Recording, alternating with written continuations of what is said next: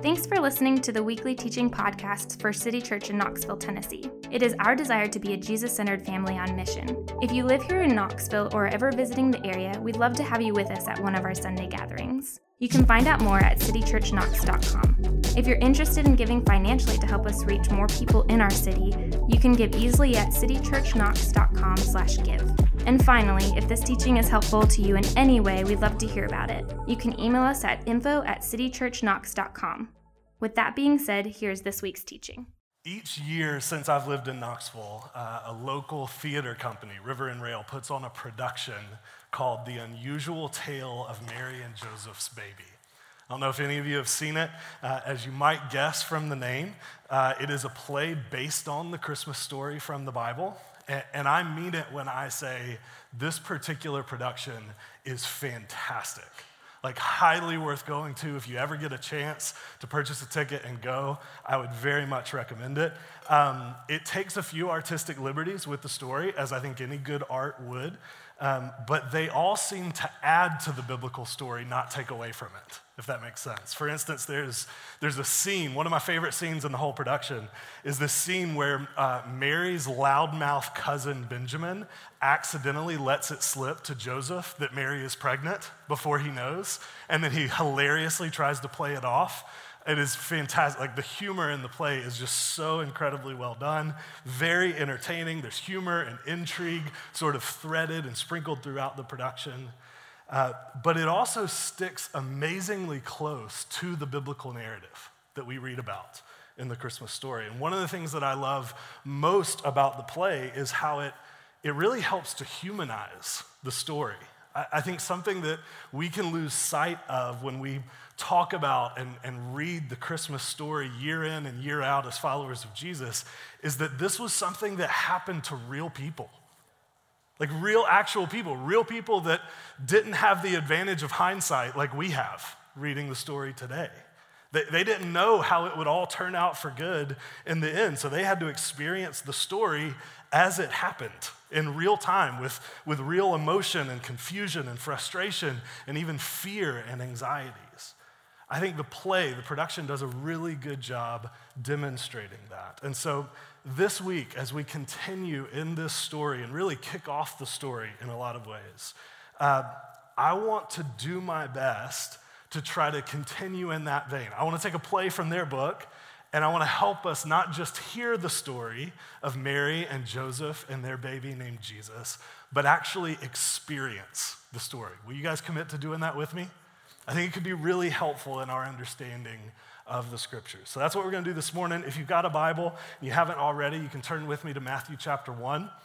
Matthew chapter 1 is where we'll be. We'll pick it up in verse 18. So, Marcus, last Sunday, if you weren't here, uh, he kicked us off in this series by talking about uh, the genealogy in verses 1 through 17, also known as the very long list of ancient names that most of us tend to skip in our Bible reading plans. That's what he covered last week.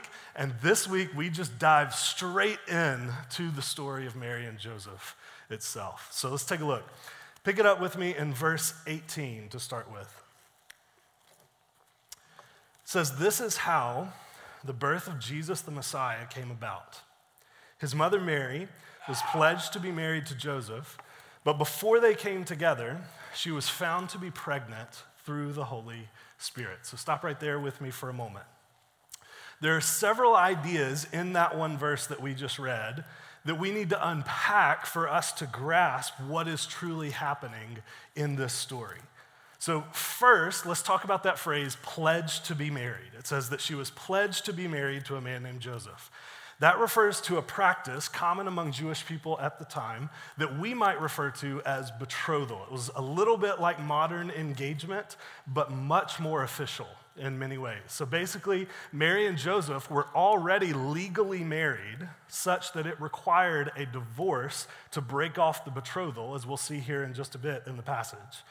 But even though they were legally married, at this point, they couldn't yet live together, sleep together, or, or, usually even spend much time alone together for an entire year leading up to the wedding ceremony. I should clarify at this point that I am not advocating for this particular approach to marriage. I'm just informing you of how it worked in this day and age. Just felt like that was important. But during this year, before the wedding ceremony, what would happen is that Joseph would go and he would prepare a home for him and Mary, and then there would be a wedding ceremony where they would come together in the language of the passage, be officially married, and go and live in the home that he had prepared for them. So, so the way that Matthew describes their situation in Matthew chapter 1 means that they are somewhere in that year before the wedding ceremony. That's the point of the story that we're in. And that is where it gets a little bit complicated. Because we're told that it, it was at that point that Mary was found to be pregnant via the Holy Spirit. That's the language that it uses. She was found to be pregnant.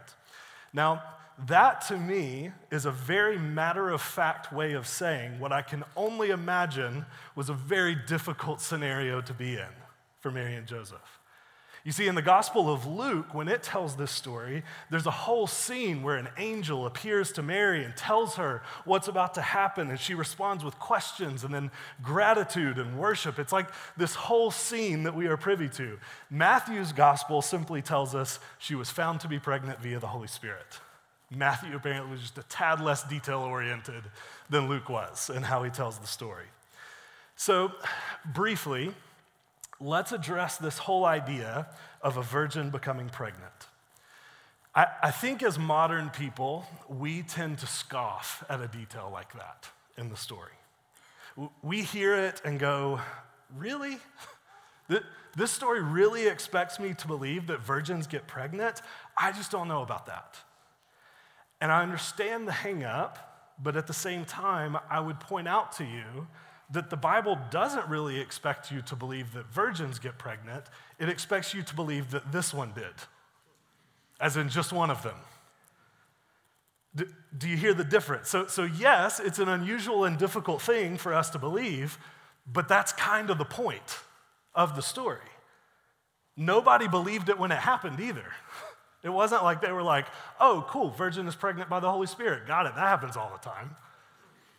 Joseph doesn't even believe it until an angel appears to him in a dream and essentially goes, Yeah, my man, I know what you're thinking, but this is for real. That's the Kent translation of the verse, but you guys get the point that gets driven home there? So here's where I'm going to ask you all to think about this story like you're in it and not like you already know how it all ends. So, ladies in the room, how about y'all go first? Imagine with me, you are engaged to be married to a great guy, but you haven't so much as held hands with him yet, and you certainly haven't participated in any of the typical activities with him or anybody else that would result in a person becoming pregnant. But you've been told by an angel, which apparently is a thing, that you are going to become miraculously pregnant anyway. And pretty soon, your body starts to show signs that you are, in fact, pregnant. And you're about to have to walk around very pregnant in a hyper conservative society, not to mention a fairly small town where most everybody knows you, your parents, Joseph, and Joseph's parents. And to everyone who asks or stares or shoots a judgy glance your direction, the only answer you will be able to give them is don't worry, it's from the Holy Spirit. How are we feeling about that particular scenario, if that's you? Excited? Exhilarated? Looking forward to it? So you see the difficulty of the situation. Men in the room, how about y'all go next? You're engaged to be married to an absolutely incredible woman, but you haven't gotten to be around her much because you're busy getting your, your housing squared away for after the wedding. You haven't spent as much as a singular moment alone with her, but you get together with her, most likely in a public setting, maybe a cafe or something in that particular town, to sort of sync up with her on how everything's going and anything that she needs to know. And right after you have your delightful hummus and tea with your betrothed, to be married. You get up to head out and not see her again for a little bit, and she stops you and leans in and goes, uh, One more small detail I needed to run by you. Uh, I'm a little pregnant. Men, how are we feeling about that scenario? Uh, I can tell you one thing that would not be your response your response is likely not going to be, Oh, how lovely.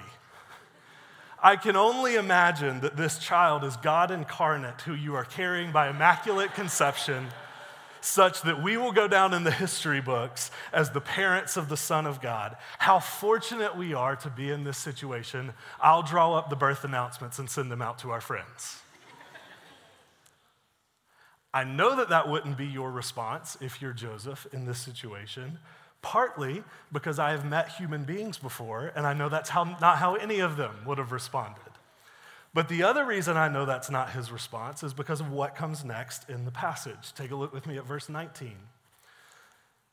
Because Joseph, her husband, was faithful to the law and yet did not want to expose her to public disgrace, he had in mind to divorce her quietly. In other words, Joseph is headed for the door as far as this relationship goes, just like anyone would likely do. But notice in those details that we were just given, he is going to go about it compassionately towards Mary. We're, we're, told that he is, quote, faithful to the law, but also that he didn't want to expose Mary to public disgrace. So here's what all of that means if a man like Joseph found out that his wife to be was unfaithful to him, which at this point in the story is everyone's assumption, there wasn't really an option for him to just forgive her and continue on with the engagement. That, that wasn't really how it works. Jewish law required him to get a divorce, which remember was necessary to break off the betrothal. And additionally, if he knew that she was unfaithful to him and he didn't divorce her, Roman law at the time actually said that Joseph could be tried in court himself for exploiting his wife as a prostitute. So this is a high stakes situation for Joseph. It's not just do I forgive her for the suspected infidelity or do I not forgive her? That's not the question that he's dealing with. It's do I make my life a living nightmare because of this pregnancy, or do I do the very normal expected thing and break off the relationship? That's the question. What most men would do in this situation is they would take their future wife to court, they would have her legally charged with adultery and make a big to do out of it all. If successful, it would publicly shame her and her family and all but guarantee that she remains single for the rest of her life. But the story tells us Joseph did not want to do that. He did not want to, quote, expose her to public disgrace. In other words, he was going to do what the law required divorce, but he wasn't going to do it publicly or maliciously. He was going to do it quietly and privately to spare her any unnecessary shame. I think that tells us a lot about the type of person Joseph was. But even those plans of Joseph's are about to be interrupted themselves by God. Take a look with me at verse 20 in the passage. But after he had considered this, meaning after he had made these plans to divorce her quietly, an angel of the Lord appeared to him in a dream and said, Joseph, son of David, do not be afraid to take Mary home as your wife, because what is conceived in her is from the Holy Spirit. In other words, the angel tells Joseph that Mary was not unfaithful to him She's in the process of being faithful to the calling that God has placed on her life. The calling to give birth to the Messiah, the long awaited king and deliverer of God's people. And because of all of that, the angel says, Joseph should not be afraid. Now, I don't know if you've ever been in a situation where you are needing to tell someone else not to be afraid. I am the father of a six year old and a three year old, so I'm in that situation about four times a day per kid. And here's what I've noticed about the situations where I have to tell my kids that. If I am telling one of them not to be afraid, it's usually because they're currently afraid.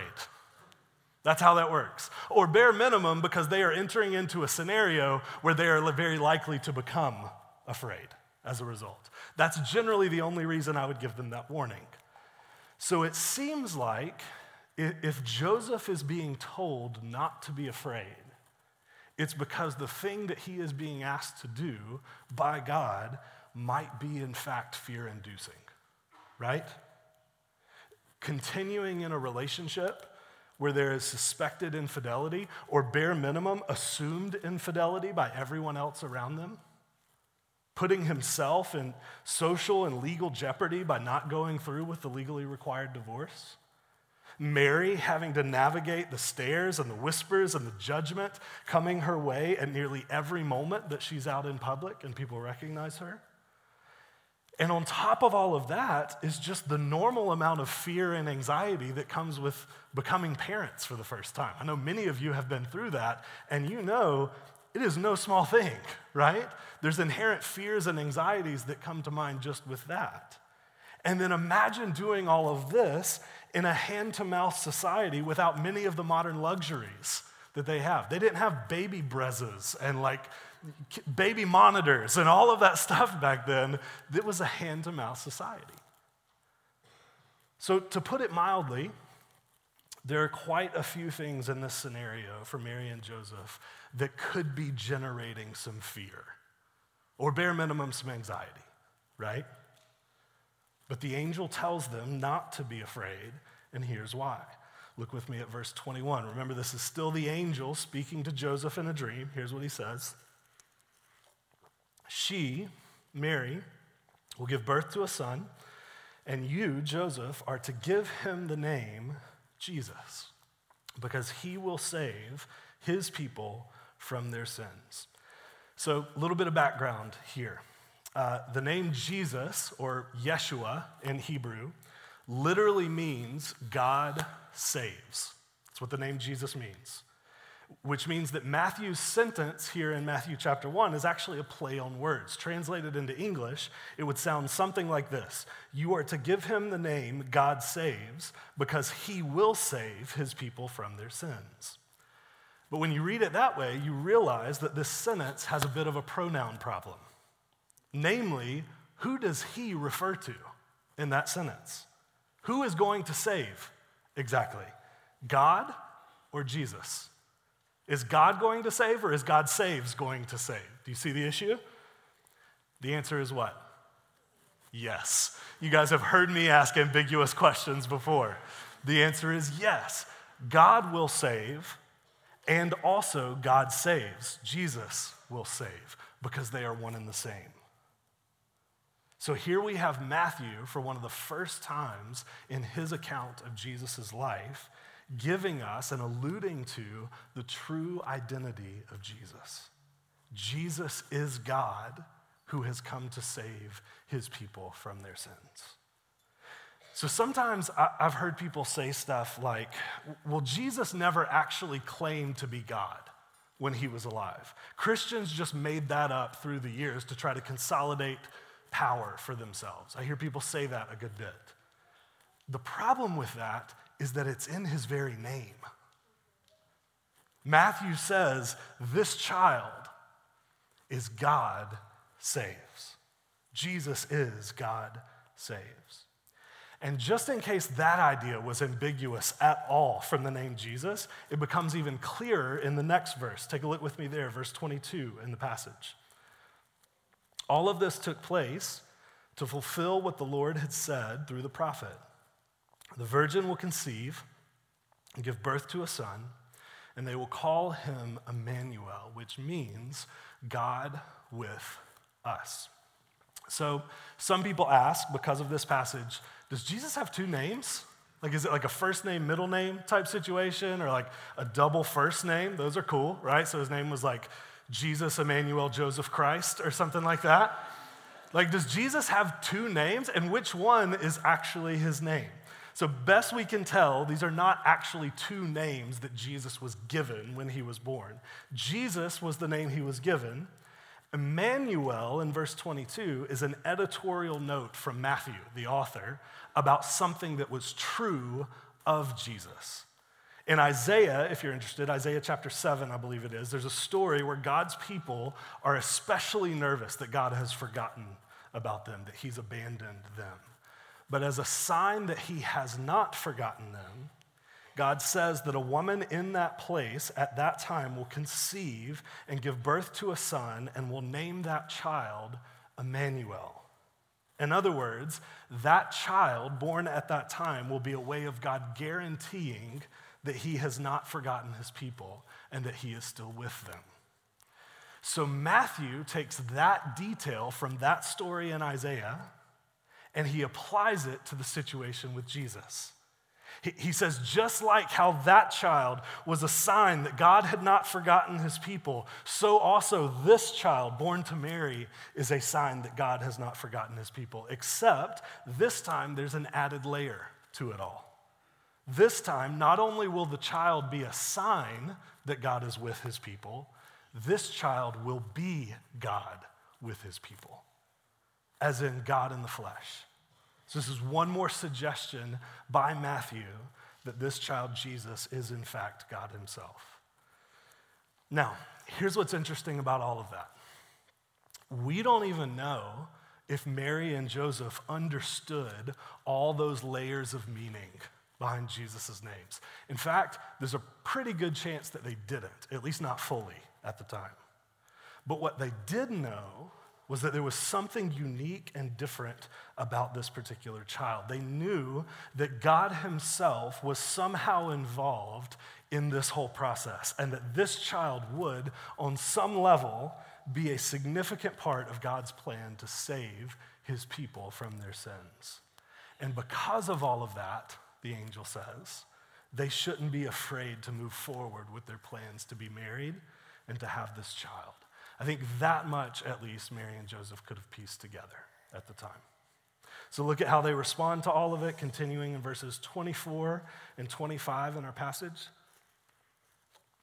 When Joseph woke up, he did what the angel of the Lord had commanded him and took Mary home as his wife. But he did not consummate their marriage until she gave birth to a son, and he gave, he gave him the name Jesus.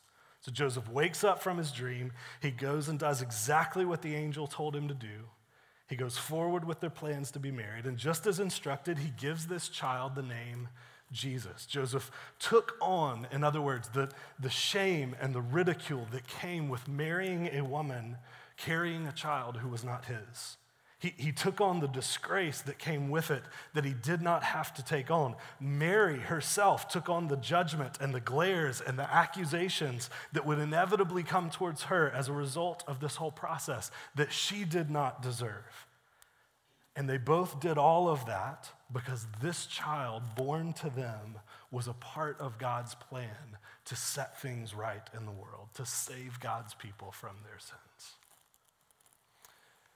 So, with all of that unpacked, let's take a step back for a minute and ask the question what does this story mean for you and me? All of this happened a very long time ago, very different time and place than the one we currently live in. And to my knowledge, none of us are currently pregnant with a miracle baby via the Holy Spirit or being asked to marry someone who is.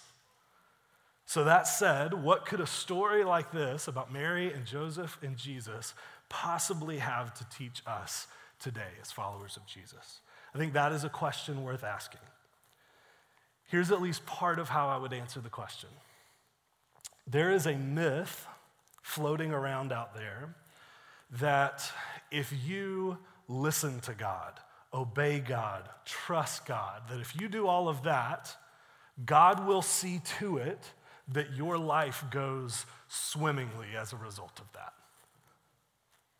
As a result of that decision, He'll make all your wildest dreams come true. He'll give you the house and the car and the job and the spouse. Do things God's way, some people will tell you, and you'll get everything you ever wanted in life and more. Follow Jesus, and He'll see to it that you never, ever, ever, ever regret it. He'll take care of you and provide for you in all the ways that you want and expect to be cared for and provided for. That is a wildly popular message. And why wouldn't it be? right? It sounds fantastic. Who, who wouldn't want to tap into the idea of God as some sort of cosmic vending machine where you put in the money and you get exactly what you want as a result? That, that sounds incredible, to be honest with you. But here's the problem with that understanding of God it's not accurate. And I could give you plenty of examples proving why it's not accurate. but I'll just give you one from the story that we just read. Here in Matthew chapter 1, we have an unwed husband and wife who, by all appearances, are God fearing, God trusting kinds of people. And yet, God is in the process of blowing up their entire life. At least their life as they saw it going, right? And, not only is their life not going to go the way they thought it would, it's going to go in many ways precisely the opposite of how they thought it would. Not only is their life not going to go swimmingly, for the next couple years at least, it's going to go quite horribly. We're going to cover the rest of the story in the next three weeks, but I'll go ahead and warn you scorn and shame from their friends and neighbors is just the beginning of troubles for Mary and Joseph. By the end of the story, they are fleeing into the night desert with their two year old because an evil king wants him dead and is willing to kill an entire village of kids just to make sure that it happens. So, this is not Mary and Joseph's best life now, right? Far from it, in fact. Their lives are being completely upended by this particular situation. From, from a quiet, run of the mill existence in the countryside to becoming the talk of the town in all the worst ways. from establishing a life on their own to living life on the run for several years to flee from an evil dictator. From upstanding members of their society to having their reputations permanently marred as a result of this whole scenario. Life as they planned it is in shambles. And none of this stuff happening to them is incidental to the story. N- not at all. In fact, most of it is a direct result of them doing what God told them to do. Th- their difficulty, in other words, doesn't happen despite their obedience to God. Most of it happens directly because of their obedience to Him. They are taking on hardship that would not exist if it wasn't for them saying yes to what God asked them to do. And you know, the scriptures make it fairly clear that if we decide to follow Jesus, we likely will experience some of the same things that they did. Your life could be upended too. My life could be upended too. Our reputations in the world could suffer too. In fact, look with me on the screen at 2 Timothy chapter 3 verse 12. This one is the most plain way I can think of that it says it in the Bible. Indeed, all, how many people? All. All who desire to live a godly life in Christ Jesus will be persecuted. On a number of occasions, the Bible actually tells us that if you want to follow Jesus, your reputation will suffer as a result of, as a result of it. Some people will choose to dislike you and even malign you, possibly hate you, not just in general, but as a direct result of your decision to follow Jesus. Now, real quickly here, just for clarification, as we have mentioned before here on Sundays, none of this means that we as followers of Jesus should have a persecution complex. Okay? So, so it doesn't mean we should cry persecution every time the world doesn't exclusively cater to Christians, like the boy crying wolf in the story, right? And, and it doesn't mean that we should go out and seek persecution and just be jerks to people and then justify it by saying, well, God did say that people would hate me, so I guess I'm doing something right. It, if you want to be jerks to people, do that under your own name. Don't bring God into it, okay? So, so none of this means that we should assume there is always persecution, even when it's not there. But, and this is important and is probably going to become more important with every year that goes by for followers of Jesus, all of this means that we should not be surprised when we encounter a loss of reputation, people thinking a little bit less of us, or even opposing us as a result of following Jesus. That is to be expected. Jesus told us it would happen. It will happen to us just like it happened to Mary and Joseph in the story. So here's my point with all of that. Sometimes it may be that certain aspects of your life go better because of your obedience and trust in Jesus. Sometimes it plays out that way. But if you are following Jesus because you think that sort of optimal experience is guaranteed, you might want to reconsider.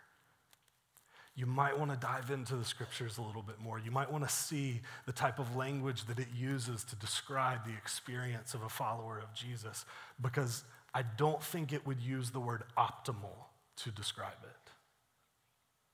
And because there is a story of a faithful man named Joseph and a pregnant woman named Mary who would be glad to tell you that that's not always how it goes.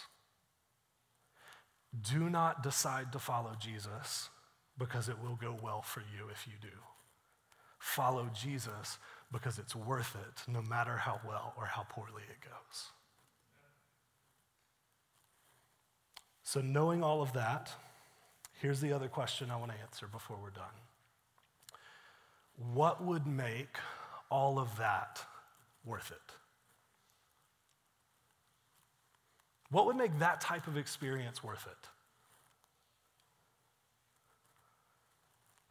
What could possibly motivate a, a, young Jewish man and woman to endure their lives being upended like this in the story? What in the world could motivate millions of followers of Jesus down throughout history to endure experiences like this one? And, and maybe more specifically for us, why in the world should you and I, as followers of Jesus, endure experiences like this? What could possibly make those types of experiences in the world worth it for us? Here's what I would tell you. Here's how I'd answer that question it's in the names. It's in the names. The answer for what could possibly make all of that suffering, all of that negative experience worth it for Mary and Joseph, and for you and I, and for followers of Jesus across the globe can be found in the names that the angel gives Joseph for the child that is going to be born to them. Let me explain. Remember, there were two names, right? Jesus and Emmanuel. Let's look at each of those in turn. Jesus. So, Jesus, as we mentioned before, means God saves. It means God saves, as in this child who was in Mary's womb would be the means by which God would save his people from their sins. Now, that was significant to Mary and Joseph in their own way. But think about the added significance for you and I in today's society. You and I know the rest of the story if we're followers of Jesus, right? We know that the way this child will, quote, save his people from their sins is that he will go to the cross where he will take on the sins of the world on his very shoulders. As the Apostle Paul would put it in Second Corinthians, God made him who knew no sin to become sin for us that we might become the righteousness of God. You see, Jesus himself would be despised, he himself would be rejected by men he too would be held in low esteem by the people around him. Mary and Joseph wouldn't be the last ones to endure scorn and shame and glances from people around them. Their son would experience the same thing, only in far greater measure. And Isaiah 53 actually tells us that Jesus would do that because it was our shame that he carried. It was our disgrace that he bore. It was our punishment that crushed him. It was our transgressions that pierced him. The way Jesus would save his people from their sins is that he would allow himself to be swallowed up by those sins, and then he would swallow up it all in victory. So, listen, if, if you personally have ever endured disgrace that you did not deserve, Jesus has been there too. If you've ever had your reputation marred unfairly, Jesus has been there too. The book of Hebrews actually tells us that it's fitting that Jesus would suffer in order to save us because then he could identify with us in our suffering and we could identify with him in his. He suffered on our behalf, which means he can grant us the ability to suffer well. And so we get to know that we are not alone in our suffering, not at all. Which leads us to the second name of Jesus, Emmanuel. Emmanuel. The name Emmanuel means God with us. Specifically, it was the name given to a child in Isaiah to assure God's people that he had not forgotten them, that he was with them, that he would not abandon them. You know, I, I think one of the most difficult things as a follower of Jesus, one of the most difficult parts about suffering is that fear in the back of our mind that we've been forgotten. That, that God doesn't care what's happening to us, that, that He's indifferent to our pain and our struggle, that He's sort of just left us out here to fend for ourselves. It's that fear in the back of our mind that nobody is coming to save us or to help us. But I hope we see this morning that the name Emmanuel in the Bible tells a completely different story than that. The name Emmanuel tells us that whatever else is true of us, one thing that cannot be true is that we've been forgotten. One thing that isn't true is that God has abandoned us. The name Emmanuel tells us that God of the universe, crowned in glory and splendor from eternity past, that that God was not too good to suffer. He was not too good to put on flesh and blood. He was not too good to come and live with his people and to suffer alongside of them and then to demonstrate to those people once and for all that they were not alone, that they had not been forgotten, and that they never would be forgotten. So that God sent his son, born of a virgin, to a man and a woman who no doubt would suffer, would suffer tremendously, in fact. But they would suffer because this child, his, his life, death, and resurrection, would one day make it all worth it. So, listen, I, I don't know what you came in here this morning dealing with. Your life might feel like it's going pretty great right now. Your life might, in fact, be going swimmingly at this moment. And if that's you, great. Good for you. But I will tell you, things will not always be that way. And I want you to know that in the moment when the worst happens, when the bottom drops out of your life, in that moment, you will have a Savior who is Emmanuel, God with you. Maybe you're here this morning and it feels like the bottom has dropped out. Everything is in shambles. Nothing in your life is the way that you wanted it to be. Everything feels like it is falling or falling apart in this moment. And if that's you, I want you to know that you have a Savior right now who is Emmanuel, God with you. And if you're here this morning and, and your life is somewhere in between, not awful, but not great. I want all of us to know this Christmas that we have a God who is Jesus, Emmanuel. God with us to save us. And I'm telling you from experience that if you know that about God, it may not fix everything in your life that you want fixed the way you want it fixed but it makes a world of difference. And in fact, knowing that is even better than having a vending machine God who gives you exactly what you want. Because sometimes the things we want are the worst things for us. So, this Christmas, I want us all to know we have a Savior who is Emmanuel, God with us. We're going to head to the tables here in just a bit, take communion together. If you're a follower of Jesus, I cannot think of a more fitting way to remember these two realities about who Jesus is. When we take of the bread and the cup, we remember that God, that Jesus is God saves, that he gave up his very body and blood so that we could be rescued from our sin. And when we take of the bread and the cup, we remember that Jesus is Emmanuel, that he did all of that so that you and I could know definitively that we will never be forgotten. And so we invite anyone who's a follower of Jesus during the next few songs to come up and take communion as a celebration of that reality.